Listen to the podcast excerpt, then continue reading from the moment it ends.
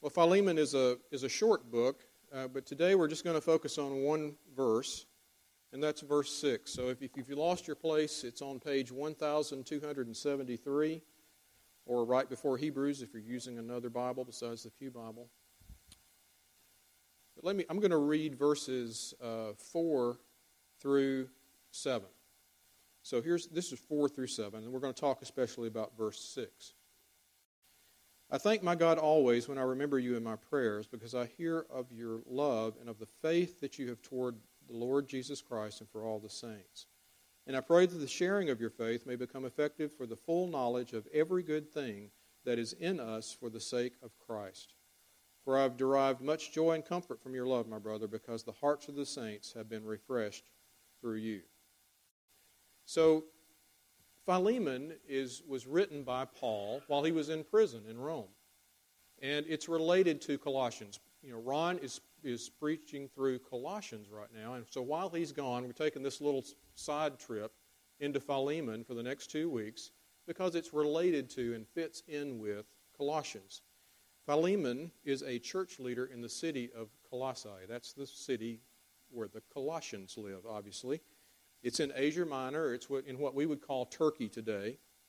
And uh, scholars think that Colossians, Philippians, and Ephesians were all hand carried at the same time and delivered to their respective uh, recipients by Tychicus and Onesimus. And Onesimus is uh, going to play a big role, as you heard earlier in the scripture reading, in Philemon.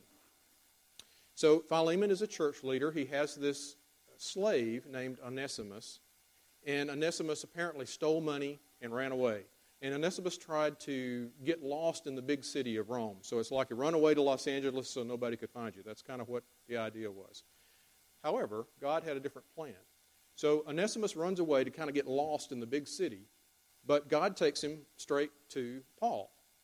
Well, you know, if you're uh, running away uh, and you go to Paul, guess what happens? Paul's going to share his, the gospel with you. And in this case, Onesimus became a believer and became very helpful and very, a very uh, helpful person in ministry to Paul, and they became very close. So now Paul is sending this le- these letters out to different places, and he sends Onesimus with the letter that we call Colossians and Philemon. Uh, he sends these Onesimus and Tychicus to Colossae to deliver this letter. So Paul is going to ask Philemon to forgive Onesimus and accept him back as a brother in Christ. So this is the guy who stole money and ran away from Philemon. Okay, so there's many things to discuss in this book. Even though it's just maybe one page or a page and a half in your Bible, there's lots of different things that, that we can talk about. And as I've looked at it, I've seen a lot of different comments, and depending on what time frame some of these commentaries are written, you can see some interesting things. First of all, let's say what it's not or what we're not going to talk about today. It's not an apology for uh, slavery. There's no apology for that in Rome or ha- as we practice it in this country. That's a whole different sermon. We'll talk about that maybe at another time. It's also possible that you could talk out of Philemon about how we're to treat each other as Christian brothers and sisters. That deserves its whole thing. We're not going to talk about that. What I want to focus on is at an individual level. And maybe the reason that I want to focus on this today is because I've heard some really bad sermons on the radio.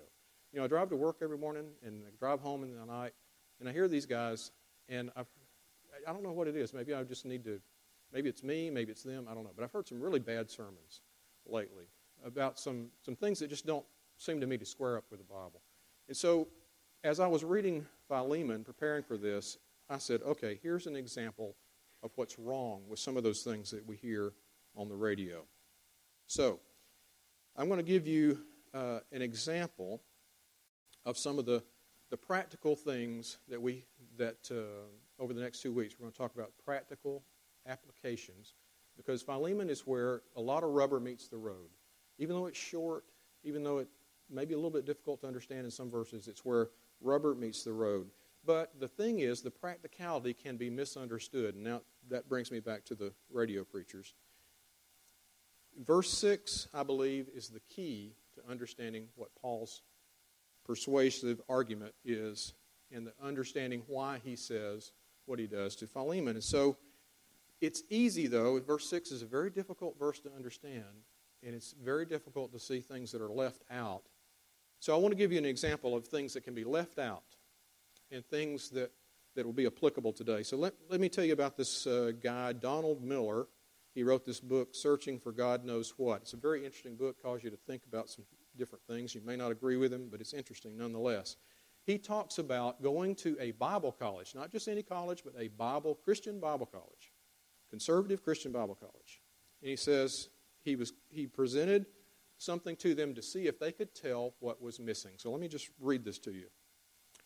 I presented a form of the gospel, but left out a key element to see if they would notice. I told them in advance that I was going to leave out a critical element of the gospel and asked them to listen carefully to figure out the missing piece. So I'm going to read you now what he said see if you find the missing piece. I told them man was sinful, and this was obvious when we looked at the culture we lived in. I pointed our specific examples of depravity, and he lists a bunch of them abortion, sexual sin of all different kinds. Then I told the class that man must repent and showed them scriptures that spoke firmly of this idea. And he goes on, he talks about an example of a man uh, warning uh, drivers that they were about to go out, the bridge was out and they were about to go, and how he was that like that man telling them that they had to repent. He said he emphasized the, that the wages of sin is death, and they had to repent in order to see heaven. I then pointed out to scriptures about the wages of sin being death and talked at length about how sin separates us from God. Then I spoke of the beauty of morality and told the story of a friend who chose not to cheat on his wife and so now enjoys the fruits of his marriage. Committed in love to his wife, grateful that he never betrayed the purity and the beauty of their relationship.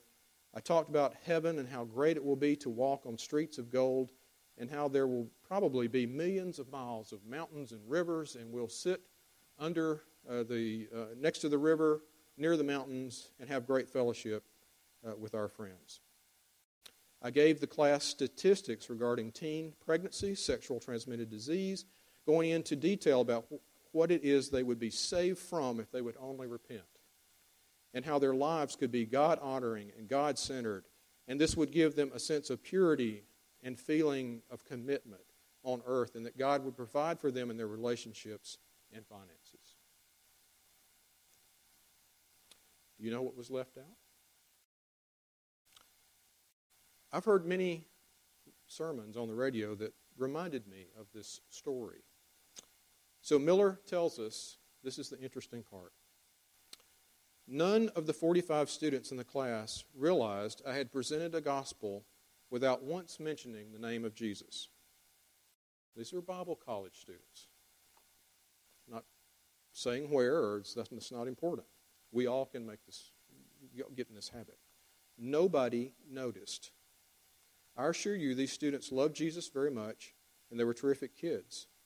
It's just that when they thought of the gospel, they thought of the message in terms of a series of principles or thoughts, but not in a, in the, in a mysterious relational dynamic. To them, the least important of the ideas was the one that is relational. And then this is a really interesting statement. The gospel of Jesus, then, mistakenly assumed by this class, is something different from Jesus himself. Let that sink in for just a minute. The gospel of Jesus, then, mistakenly assumed by this class, is something different from Jesus himself. So, this version of the gospel that he presented to them isn't a genuine gospel, but it's not uncommon. Unfortunately, even in some places like evangelical churches, I've heard similar things. The students didn't notice what's wrong. So, okay, what does this have to do with Philemon? This little book in the back of your Bible that is hard to find. Well, Paul doesn't intentionally leave out anything, but just like those students, they weren't. If you're not tuned in, might something might go right past you and you won't even notice. Just like that, Philemon has some very deep things in it that if you're not listening carefully, or if you're not reading between the lines, they'll pass right by and you won't catch it. In fact, if you don't catch it, you might even get a different gospel out of Philemon than the one that Paul intended. So, verse 6, as we said, is the most important verse, and, and without, and maybe commentators disagree, but it is absolutely the most difficult verse in Philemon to understand. Nevertheless, it's the pivot point for what Paul is going to say to Philemon. So, scholars disagree on exactly what the verse uh, is, but you'll be surprised at what they do agree on. They do agree that when it says the sharing of your faith, it's not talking about evangelism. That's what it says in our English Bibles. But the word, the Greek word for sharing there is koinonia. It's the word for fellowship. It's not the word for evangelism. So it's a, it's a little bit different. So, what in the world is Paul, uh, you know, saying in this verse? So, if I was to paraphrase it after looking at these commentators, I would say it's the verse is something like this. This is verse 6. May the fellowship and common life with fellow believers deepen your practical knowledge of how blessed we are in Christ and how much we owe God because of his grace to us in Christ and evoke a heart response of love. Something like that. Now, why do I say that? Because he writes something very similar in Colossians and also in Ephesians. Remember, we said those three letters were written at the same time, they're sent to three different places. In Colossians chapter 1, 4 and 5. Since we heard of your faith in Christ Jesus and of the love that you have for all the saints because of the hope laid up for you in heaven. So again, the knowledge and grace of Christ working itself out in love. And similarly, in uh, Ephesians chapter 1, he says, uh, The Lord Jesus Christ, the Father of glory, may give you a spirit of wisdom. This is in 17 and 18, verses 17 and 18. Uh, having the eyes of your heart enlightened. So he's talking about, he has very similar arguments in these, in these three books. So, what is all this theological talk, and other than just flowery, you know, this is the way they wrote letters, and they put all this flowery stuff, you know, kind of like a lawyer pulls out a template. Is that what he's doing here, or why is he doing this? Well, he's doing it for a purpose. It's not just a template, although that is the way they wrote letters. But it's not just a template. But here's the practical interpretation, and something that can go right past us if we're not careful. The common interpretation, and what I've heard on the radio here uh, recently, is basically what I call monkey see, monkey do. So, in other words, I, Paul would be saying, I give you all this theology, I give you all this wonderful stuff about Christ. See how great it is. You see that? Now you go out and do this and be try harder until you get there. Monkey see, monkey do. That's a common training uh, thing, but it's not, uh, I don't think that's what Paul is doing here. It's not just a fancy way of saying, know what is good and then go do good.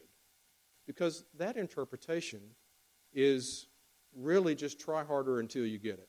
And that's a, a human based attempt to be holy. It's not too much different from what I read you in Miller's case, where he basically the gospel in the story that Miller told those students was repent, live a moral life, and God will reward you. It's a try harder, morality based, Jesus free gospel, if we interpret it that way. Now, I want you to listen carefully because I don't want to be accused of, of uh, going too far in the other way. We, do we have a duty to God? Yes, we do have a duty to God. Do we have to keep the rules and live moral lives? Of course we do. Jesus himself said so. But the question is how. So, specifically in this book uh, in Philippians, how is Philemon supposed to, to forgive a thieving, runaway, no good, I don't know, maybe he was redheaded, stepchild uh, of a slave? How is he supposed to, no offense to any of you redheaded guys out there, how is he, how is he supposed to do that? How? That's the question. How? Aren't we supposed to work in our spiritual growth and try harder? Yes, we are. Um, Philippians 2 12 13. Again, Paul writes, Work out your own salvation with fear and trembling, for it is God who works in you both to will and to work. The important phrase there, for it is God who works in you. So uh, we're supposed to work, but the power, the engine, the, the fuel that drives it is God working in us, not our human effort. And I believe the practical way that that works out in our lives is that the Holy Spirit works in us to be more and more in love with Christ, and out of gratitude, then we're obedient. And I think that's what Paul is alluding to between the lines in Philemon, verse 6. And that Christ thinking love should flow out from us and turn what used to be a duty or used to be a try harder or used to be a some kind of legalistic response into a genuine act of love. Genuine love toward God and others. Another way to explain it is motivation, because that's what Paul is alluding to, I think, here in verse 6. You know, those of you who, who know us know that my wife Dee has been traveling a lot lately. And uh, so I, Jake, the dog, and I have been in charge of the house. And so you can imagine how that goes sometimes. And uh, don't have to go into any details, but I try to have the place picked up and cleaned up when Dee gets home. Now, if I, my motivation, if my motivation to be picked up and cleaned up when Dee comes home is that if that's out of fear or if that's out of manipulation, I want something from Dee, that's a completely different ball game from what if I just love Dee and I know she's tired, and I want her to come home to a dishwasher that's clean and a sink that's empty, and the dog hair is under control on the floor, and Jake looks reasonable, and the bed's made. It's a completely different motivation and a completely different response and a completely different animal, if you will, from a legalistic response. Or even if Dee had said, Look, here's what I want you to do. See, I've set you a good example. Go forth and do likewise. That's the monkey see, monkey do uh, gospel. That's a different motivation. It's not the motivation of love. That's what I believe Paul is trying to get to. I'm not telling you anything you don't know about different motivations, but I'm asking you to apply that same thought about me and Jake or whatever goes on in your life where your motivations may be different and apply that to your Christian life. Are you serving God out of overflow of love for Christ and for gratitude, or are you mechanically either man- trying to manipulate or earn something? I begin with this story of the Bible college students and the Jesus free gospel. You know, uh, living a clean life, be moral, do right, and God will bless you. But that is a false gospel. If we're not careful, this try harder thing will read into Philemon. But Philemon is based on, and that's why there's these theological statements in Colossians and in Philemon. It's based on an overflowing heart. We're drawn to this try harder thing because it's familiar, it sounds reasonable, it's the way everything in our life works, except for the gospel. The class made the mis- mistake of assuming that the real gospel is something different from Jesus himself. Paul implies all these wonderful things in Colossians chapter 1. For in him, Jesus, all the fullness of God was pleased to dwell, and through him to reconcile to himself all things, whether on earth or in heaven, making peace by the blood of the cross. I believe all that is the subtext to Paul's argument to Philemon. And we'll explore it more next week.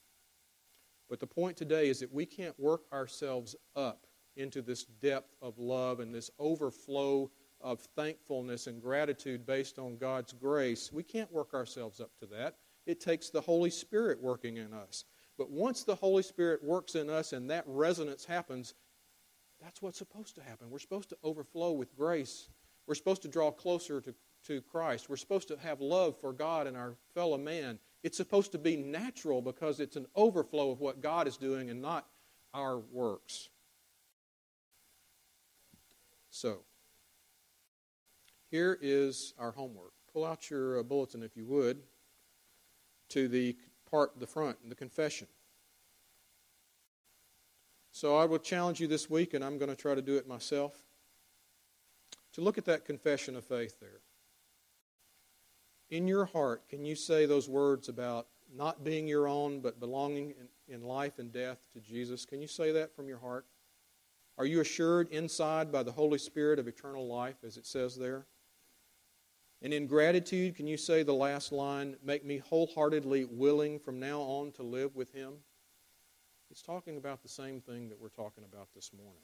Out of gratitude, the love for Him, by the work of the Holy Spirit, making us wholeheartedly willing and ready to love Him and to live for Him, and our hearts to overflow and turning what used to be a law and a rule and a monkey see, monkey do into a natural overflow of Jesus' easy yoke in our lives, being obedient and loving Him with all our hearts and loving our neighbors as ourselves.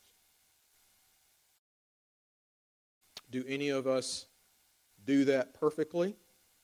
No, none of us do that perfectly. But that's our goal. That's why Jesus came to be reconciled. That's what being reconciled to God is like in practical terms. The Holy Spirit working in our loves, falling in love with Jesus every day, and out of that gratitude, loving Him with all of our heart and loving our neighbors as ourselves. That's God's appeal to us. And we'll see more of it next week. Our hymn now is number 379 Take My Life and Let It Be. Number 379. And if you're able, please, uh, please stand and let's sing together.